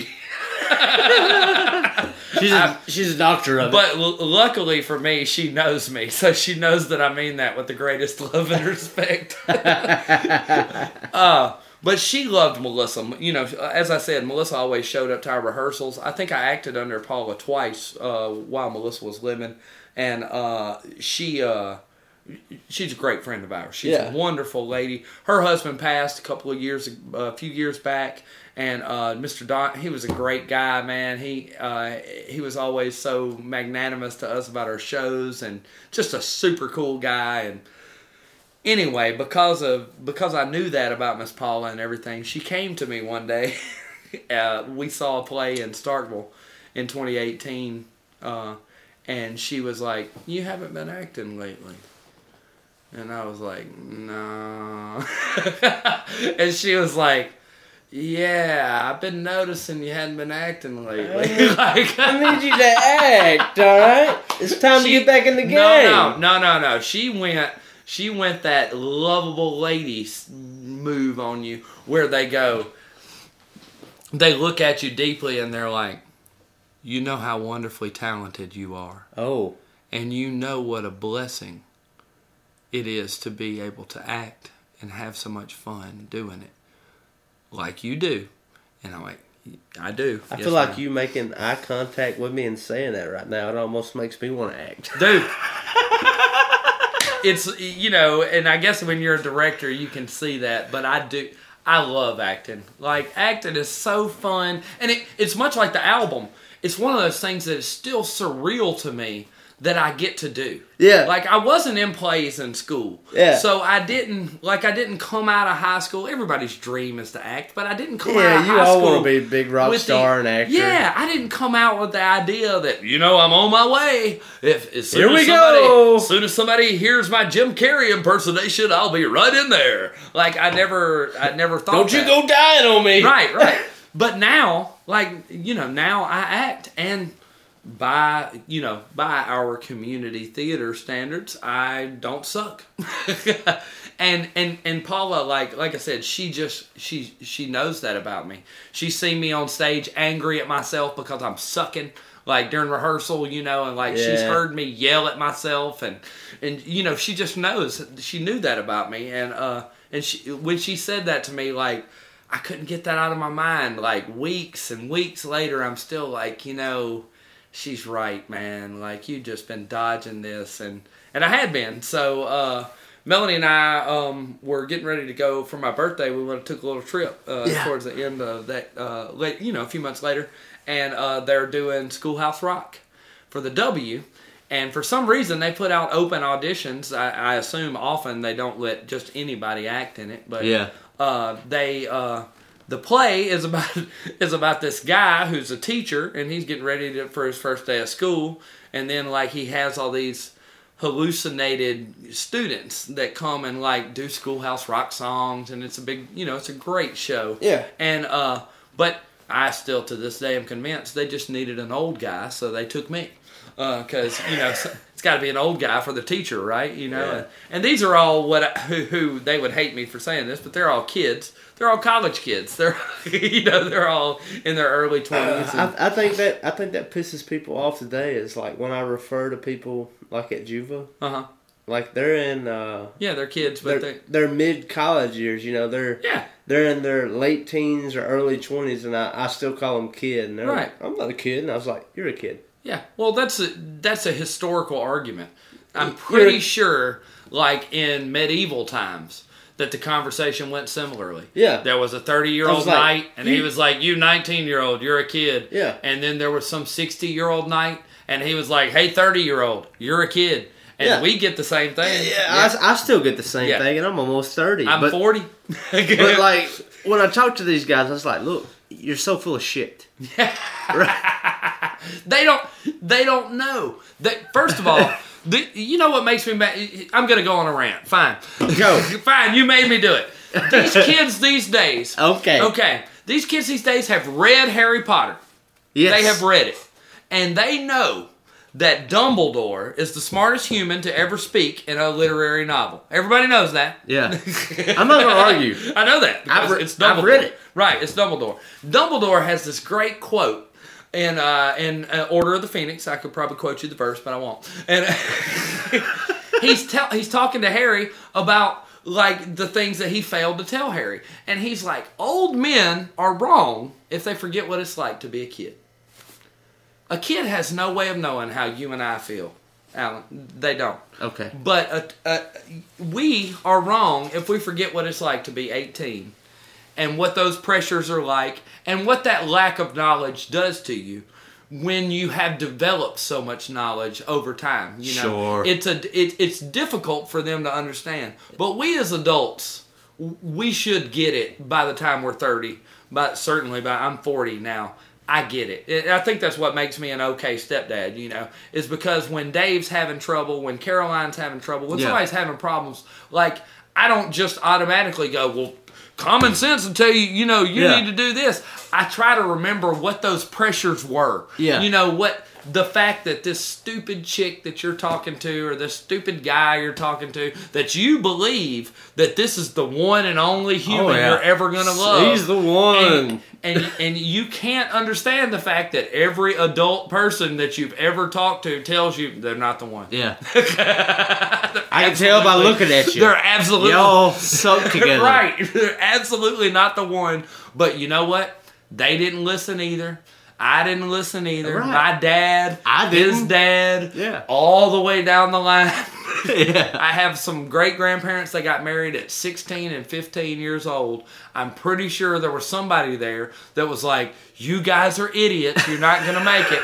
And you know what happened? They were married for like 70 years. That's what happened. I'm telling you this, like one of my favorite favorite stories. Um, this is Martin Luther. Um, I love, I love, uh, like looking back on Christian people who, uh, these are theologists, Yeah, yeah, yeah. and they were. It was some of his peers. Actually, I think it was the guy that was under him. It was um, his mentee. It was talking to him about marriage, and he said, um, "Point me a girl out in the crowd, right now, and I'll marry her, and we'll be together for the rest of our lives." And just so happened to be a nun, mm-hmm. but on the spot, they got married, mm-hmm. and they spent the rest of their life together. Really? And this is Martin Luther that did the marrying. This is 95 Theses, Martin. Yeah. Yeah. Wow. And so that that is my thing on love. Mm-hmm.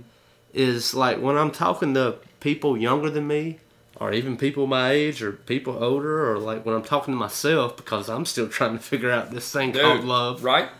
Is this is what I found about love is It takes two parties. Yes, sir.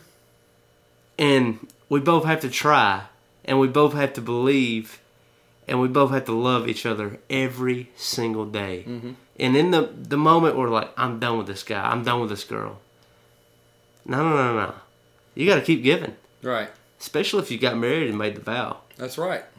it's like it's every day it's a trench man it's not easy Yeah. this is not an easy thing love relationships it's not easy Melanie says it's a war zone. and it is One of my favorite authors is Elizabeth Peters, and she says that a perfect marriage should be like a mutual truce between two equally powered armies. yeah it should be like, Like, russia and it's just they're just staring at each other, and they're like, "We, I know we could destroy each other, but that's what would happen. We would destroy Yeah. each other, But we're gonna love And each so, other. So so if we, you know, it's like mutually assured destruction. Yeah. We're not going to do that. We're it's almost like making make- a truce every day yeah, But and that was the most beautiful image of marriage because like I believe this to this day. If like I was to go out, and if I was out with a friend and be like, date her, Hmm. and if she was willing to date, yeah. Yeah, well, you know, sadly in Martin Luther's time, old girl probably didn't even have a choice. exactly, exactly. They were probably like, "You're And getting so- married," and she was like, "Oh crap!" Yeah, okay, okay, yeah. I'll do it. My but, bad, yeah. But like, if that was the case today, give it a shot. Yeah. Well, and and again, you It's, know, it's, those, and, and that's the thing about commitment, right? yeah, those grandparents, you know, people are like, "Oh, well, they were, you know, they come from a different." No, they come from a time where you had to do that. Like Yeah. this is this is how we built this life, and we're not going to make it without each other. You know, and that's again, you know, uh, Melanie and I have we we've begun to feel that way about one another. You know, I don't know, I don't know that I would have made it. You know, with and kept my job and not messed my music up and not started taking drugs or started drinking too much, you know, after wife passed. Like all of those things were a possibility. All of those things are part of my family history. All of those things are part of my history on some level or Sure. another, you know. And uh, some of that, is- I was saved some of that by fear of that. You know, I remembered that about myself, and I'm like, I'm not going to the bar every night you know, while I'm depressed. I'm not going to hang out with this guy because I know he does weird drugs, and I'm not gonna. You It's know, gonna put me in a bad right, spot. Right. Yeah. I may hang out with the guy who smokes weed. I might do that, but yeah, yeah. yeah, you know. Uh, but those, you know, we uh, we work together, and we and we work together.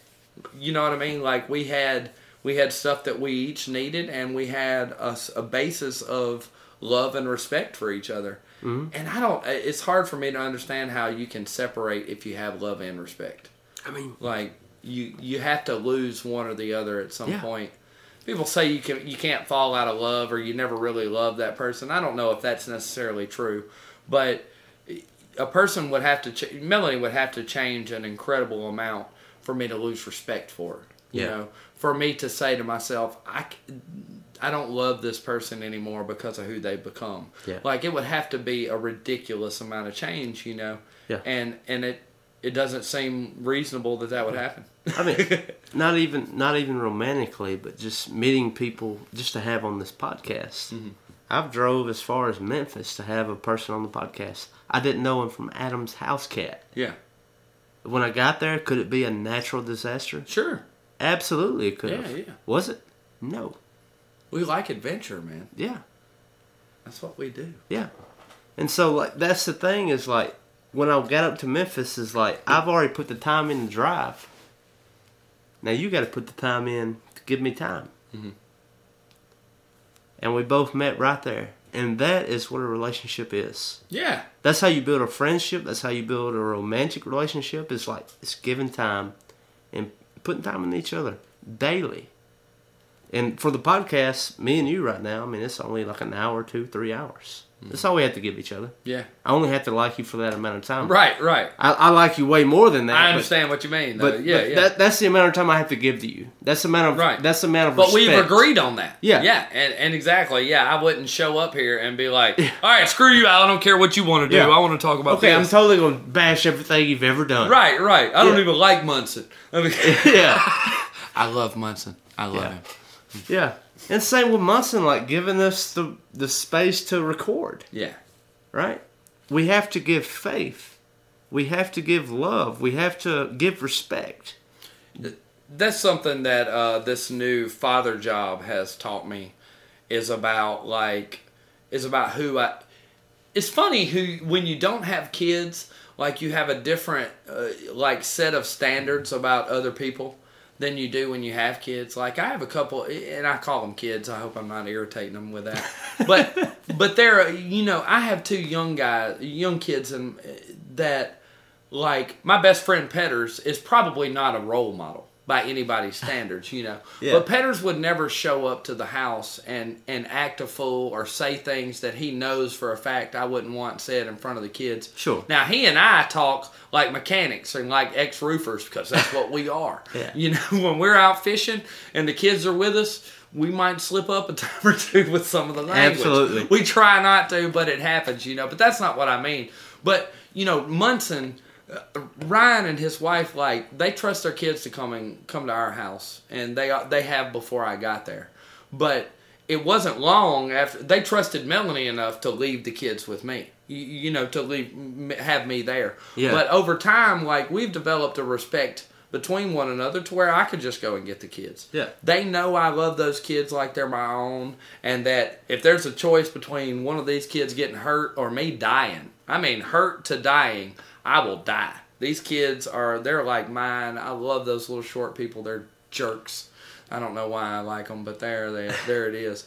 But but you know I also like that makes me respect Ryan because I realized that what you know what trust he must have in me and and you know what that means to him like Yeah. I know what children mean to him now and like anyway it's it's one of those I mean, same thing. Like, think about this concept is like uh, in a couple of weeks, um, Ryan won't even be there.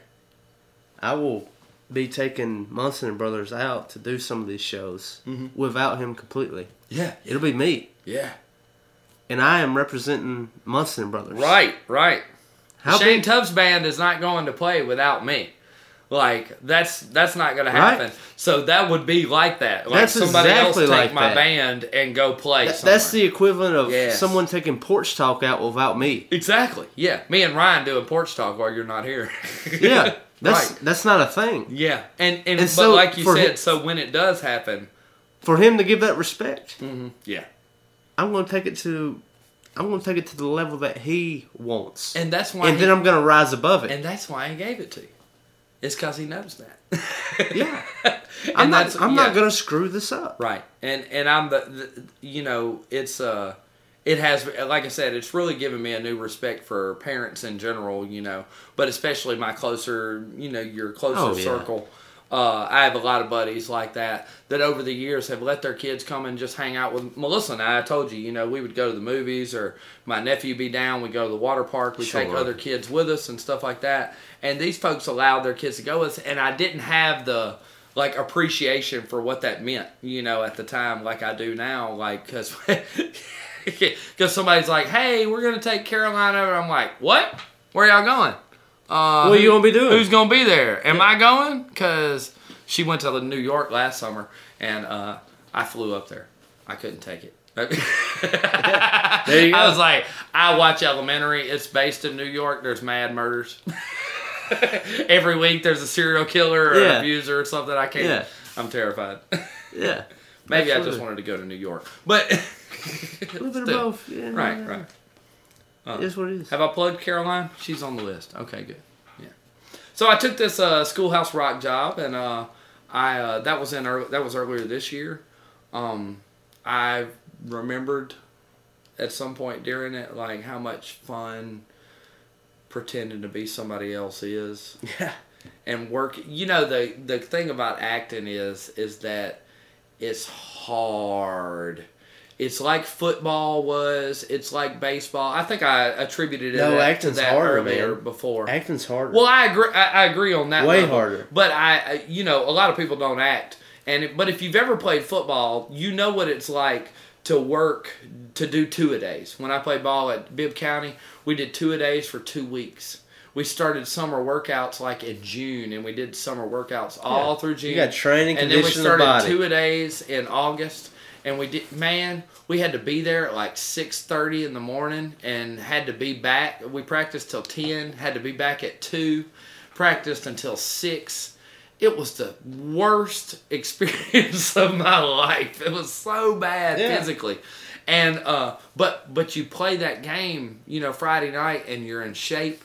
Your plays run the way they're supposed to. You put in the time, you put in the effort and it works out. And acting is is so much like that. You work together, you begin to appreciate though you know however you might feel about this or that person's acting ability and i even my layman butt has been guilty of looking at other people and being like dude you suck like as an actor really I see that on But- TV a lot personally. yeah, right, right. you do, but but you you know again you work in a play, especially like Schoolhouse Rock. It's a musical. There's singing. There's choreography. Mm-hmm. Then there's acting. Yeah. You know your lines. There's a lot going in. Your positioning. It was. It was way more than I was ready for.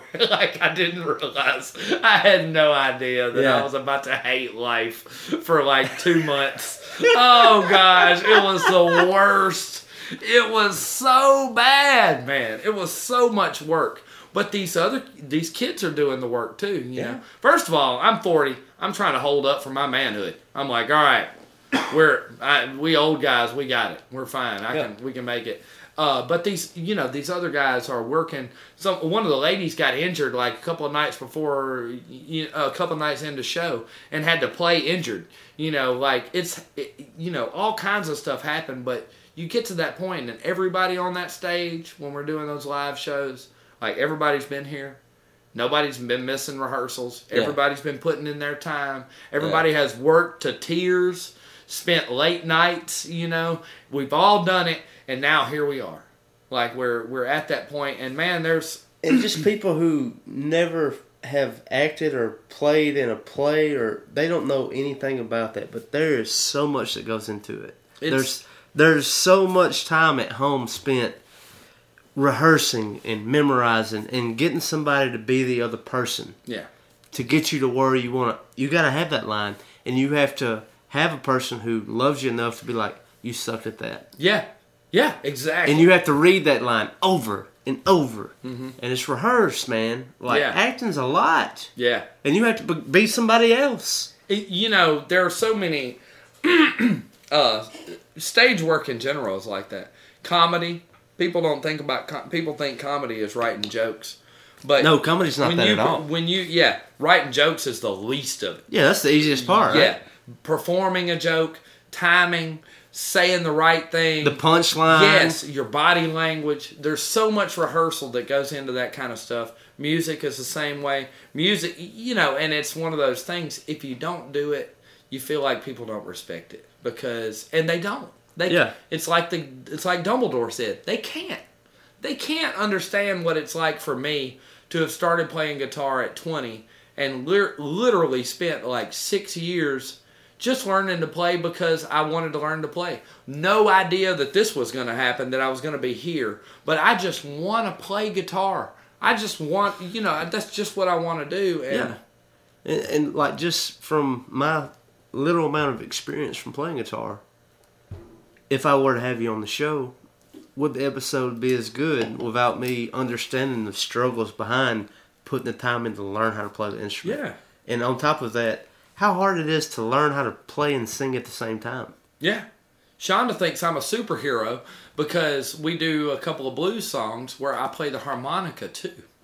And I don't, you know, obviously I can't sing and play harmonica at the same time, but I play harmonica during the off licks and stuff like that. And it's, it, dude, prom, I promise you, it's not really that difficult, but it is a portion of my memory. I have to remember to go wah wah wah, Yeah. and do You're like, okay i gotta i gotta get on that Yeah. six But Shonda, so that's still only three things. Shonda has to do four. She's got she's got two feet and two hands, and she's got to have her hands going on I don't, I don't understand drummers, And- man. me neither. Yeah, uh, I I don't don't, how to- understand any of them. I don't understand bass players. I don't understand how you can like make you know make up like a rhythm with Ed is so amazing with just adding a scale into a rhythm and making it work with the with the li- I, I just like he understands music in a way that I can't because I don't play one note at a time, you know, or Yeah. a couple of notes at a time. But Ed can build. Ed knows the math. You know what I mean? He knows Yeah. the math of The music, theory And- behind it. Yeah, Yeah. and I don't.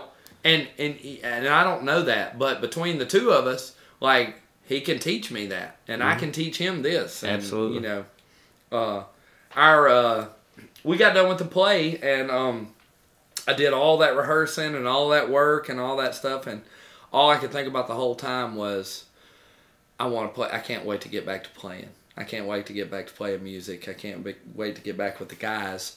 And so as soon as uh, actually even during the latter part of the rehearsals, like the last uh, week or so, when I was no longer having to memorize lines, Yeah. I started I started like getting together what songs I had been writing in the interim and starting to try to build an idea about what I wanted to do for our next album because I during the acting process I, I decided that I want to put that kind of work into like writing into into writing an album and to us putting together an album and just see if I can recreate that theater feel Yeah. by the way we're doing the album, you know. So we decided to do a live album, you know. So that means we're gonna have to, and we've started on this already, but we're gonna have to rehearse each song to the point of of irritation Near of- perfection. Yeah, right. Uh, as Kevin Wade always says, we're gonna have to not only you don't practice it until you get it right, you practice it until you can't get it wrong. Uh, and, that's what we're gonna have to do. And that is stupid, man. yeah, Like even with like with this equipment right here I have, Mm-hmm. and like when it's just me in my little bedroom studio, yeah, and I'm recording a song, and like some, especially during the early days, like when I was first doing the podcast, and it's like, the podcast is a day or two late. Mm-hmm. Well, that's because I was trying to put the song on the end, Mhm. and it doesn't sound the way I want it to sound. right, right. Yeah, it's one of the many, And- many reasons why you need a producer. And I and I have sung the song eighty times. Yeah.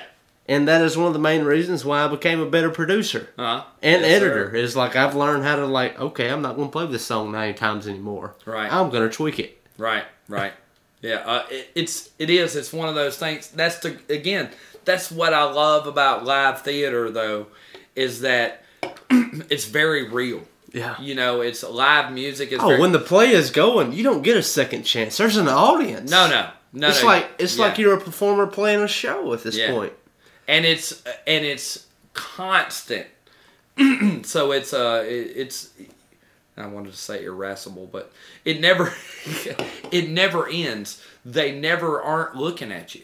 You can't when you're on stage in a live show, if you're playing music, if you're in a play, whatever it is, if you turn the wrong way, That's if you yes. say the wrong thing, if you move the wrong way, Uh-huh. if you drop character, if your face, if you're supposed to be happy and you look confused, Don't lose a second, countenance. yes, you you blow it, and so you know it it is. It's just, and you can't you can't not do that if you're not well rehearsed, if you're not That's practiced. just it. Uh, Lee Krause uh, directed the Schoolhouse Rock, and man, he was terrible. We'd show up at six. We'd practice until ten.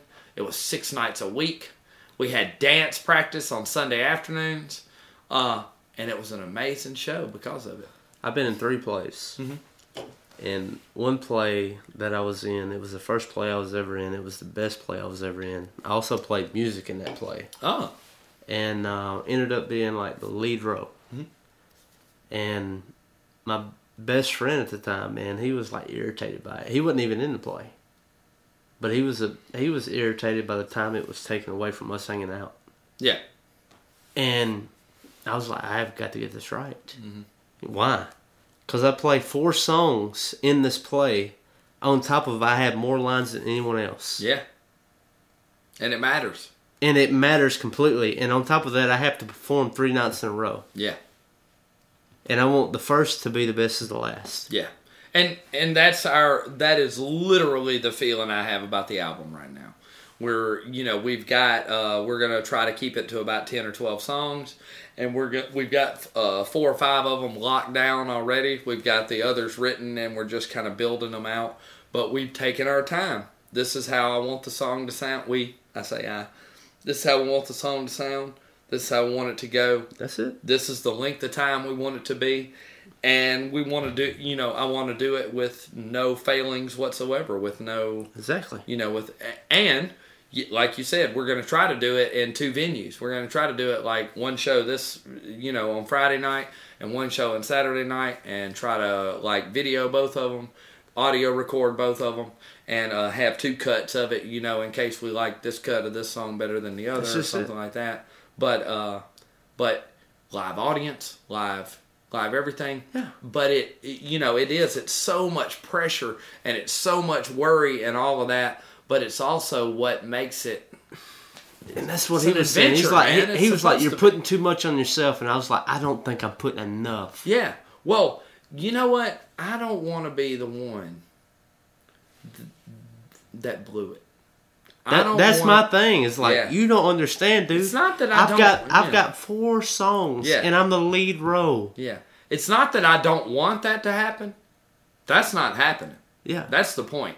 Like I'm Like, not gonna be the reason. Susan can blow it. Right. It's right. not going to be me. Yeah, yeah. I've had big roles, you know, and and you, you know, it's overwhelming, and you're learning the lines, and it's hard, and you got you make a lot of mistakes during rehearsal and everything.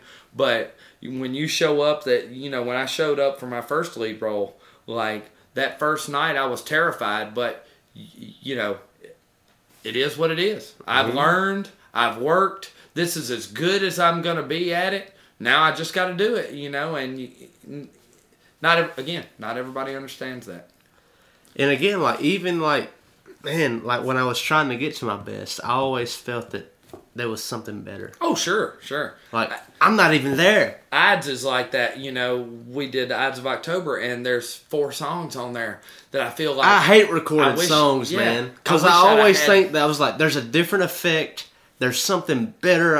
I could have Mm-hmm. done the chord change different. I could have, I could have I enunciated them- my words I didn't differently. make them feel what I wanted them to feel. yeah, man. Yeah, exactly. I didn't get it across Yeah. right. Uh, our uh, our happiness has grown so much in the last year. You know, we've uh, uh, Ed's been doing really his work's been going great. My work has been growing great. Like my professional, my my oil change job, my nine to five, if you will, even though it's in fact longer. Uh, who works nine to five? You lucky son of. Yeah. Who are you? Nobody, because I work like seven thirty to six. That's what Yeah. I work. I'm on salary eight to five, and I rarely see eight to Oh, five. You know. yeah, it's it's ugly. Uh, but uh, w- you know, uh, Shonda's gotten a new job, and she's she's been doing great. Like our, uh, we're all happy. We're all at this great place, you know, and Lord knows it might change tomorrow. But right now, we're all good. Our families are healthy. Our, you know, our friendships are strong. Our, and we're just loving what we're doing. Uh, and and so it was the perfect time for us to do a new album. And Uh, Great. And we've got we've got happy songs. We've got you know we've got like it, and it really is like one of the fun things about our band is fun. Is like when people leave our show, I want them to be like, man, that was a good time. Like you know, Shane missed that lick. You know, he, maybe he should have done this on the solo, or you know, what was he wearing? I don't care. Whatever it is they say. But like I said, I you know, we had a good time. We Yeah. had fun. Shane was laughing. He was making me laugh. He was such an idiot. And that's the point in And- the end, right? yeah, You and- had a good time. and so we've gotten uh, we've we've tried to stick to that like we we selected a few topics early in the album work like what do we want to do and what do we want to talk about Uh-huh. Uh, and we tried to be, we tried to make sure that uh, that it is it's happy because we're it's we're happy to be happy you know we as a band we saw some darker times and uh, and uh, it's uh, it's good for things to be for us to have each other you know. I mean I'm a, I'm a lucky dude man when it comes to to to you know wives and kids and music and stepdads and stepmoms and, and I, I really am. I mean Man. I've I In my walk it can be bad. man, I consider myself to be the luckiest man of all time. Mm-hmm.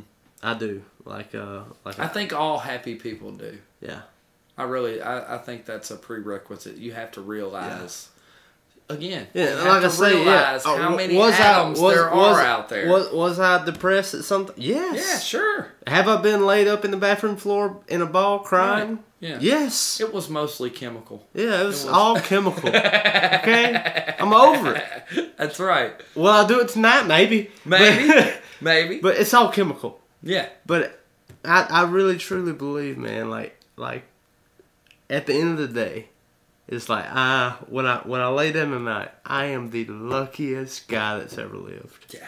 You should be. You should everybody should feel like that. You know, if you're if you believe in the Big Bang theory or if you believe in Jesus, Whatever you believe. whichever way, you know, those are uh, not that they're extreme, but those Yeah. are the two extremes really. Eh, Whichever one you believe. Let's go with Big Bang. Yeah. You believe the entire universe jumped out of of a particle smaller than an atom. And it was so dense that it contained the whole universe and it blew out Yeah. and it became the universe. You believe that? Mm-hmm. Don't you think that's a little miraculous? It's extremely it's extremely miraculous, right? If you don't believe that, if you believe in Jesus, you know, hey, are you telling me Jesus doesn't have the power to do that? Well, no, they're not telling you that because he is all powerful. So, wherever you land on any on any any any any any Any spot, spectrum. yeah, any spiritual spot, wherever you land, we're lucky to be here, man. Yeah. we are. We're lucky. Me and you are lucky to be hanging out. Yeah. These folks are lucky to be listening. Nobody listening to this podcast can build a toaster by themselves. They don't know how to fab metal and build electrical components and design plastics. And if you do, call me. yeah, and get them out of the got ground. We can only do this together, and because we're together, we've done incredible Yeah. things. And, and I promise you, we're going to continue doing incredible things. Absolutely, things. man. And uh, I'm excited to see what happens. Shane, it's been great to have you on the podcast again, brother. It has. It Thank has you. been great to have me on the podcast again. it's been another episode of podcast. Uh, no, no, no. It's been another episode of Porch Talk. Shane, thank you so much, man. We're getting out of here. My brother. My brother. Peace out. Out.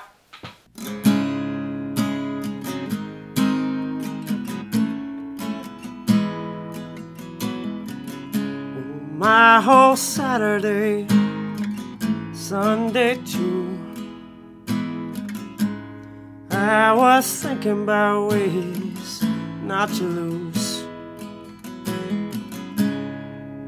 And I laid down my weapons, is what I've done.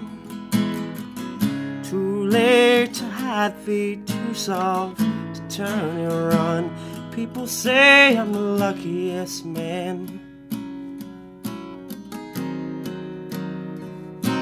And they say running is useless and fighting is foolish. You're not gonna win, but still you're the luckiest man you're up against. Too many horses and mysterious forces. You're not gonna win, but still you're the luckiest man. You're the luckiest man.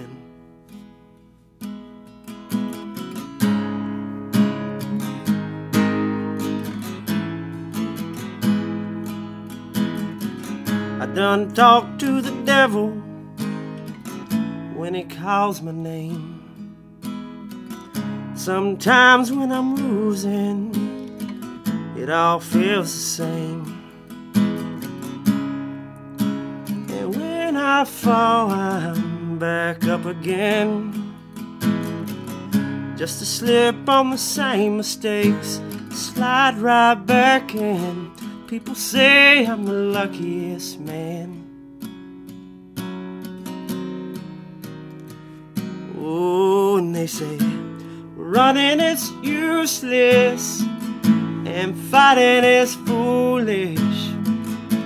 You're not gonna win, but still you're the luckiest man you're up against.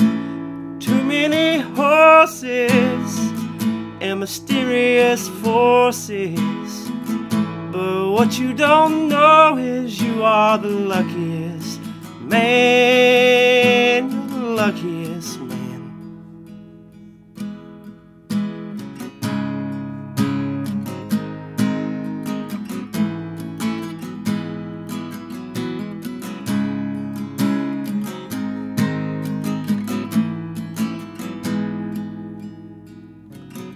try to keep my faith, keep my mind.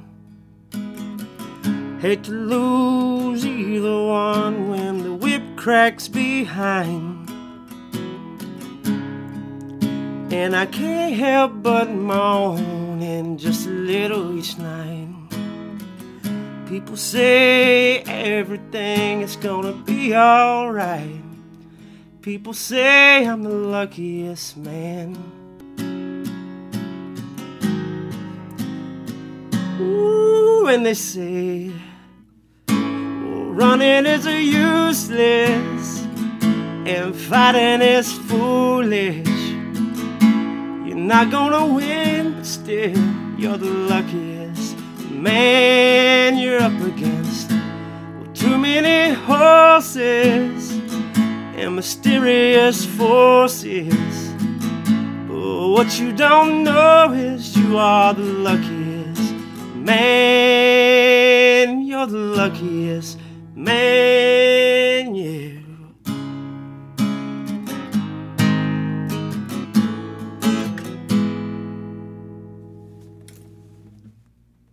What's so special about Hero Bread's soft, fluffy, and delicious breads, buns, and tortillas? Hero Bread serves up 0 to 1 grams of net carbs, 5 to 11 grams of protein, and high fiber in every delicious serving. Made with natural ingredients, Hero Bread supports gut health, promotes weight management, and helps maintain blood sugar. Hero also drops other limited edition ultra low net carb goodies like rich, flaky croissants and buttery brioche slider rolls. Head to hero.co to shop today. Everybody in your crew identifies as either Big Mac Burger, McNuggets, or McCrispy Sandwich. But you're the filet fish Sandwich all day. That crispy fish, that savory tartar sauce, that melty cheese, that pillowy bun. Yeah, you get it. Every time. And if you love the Filet-O-Fish, right now you can catch two of the classics you love for just $6. Limited time only. Price and participation may vary. Cannot be combined with any other offer. Single item at regular price. Ba da ba ba ba.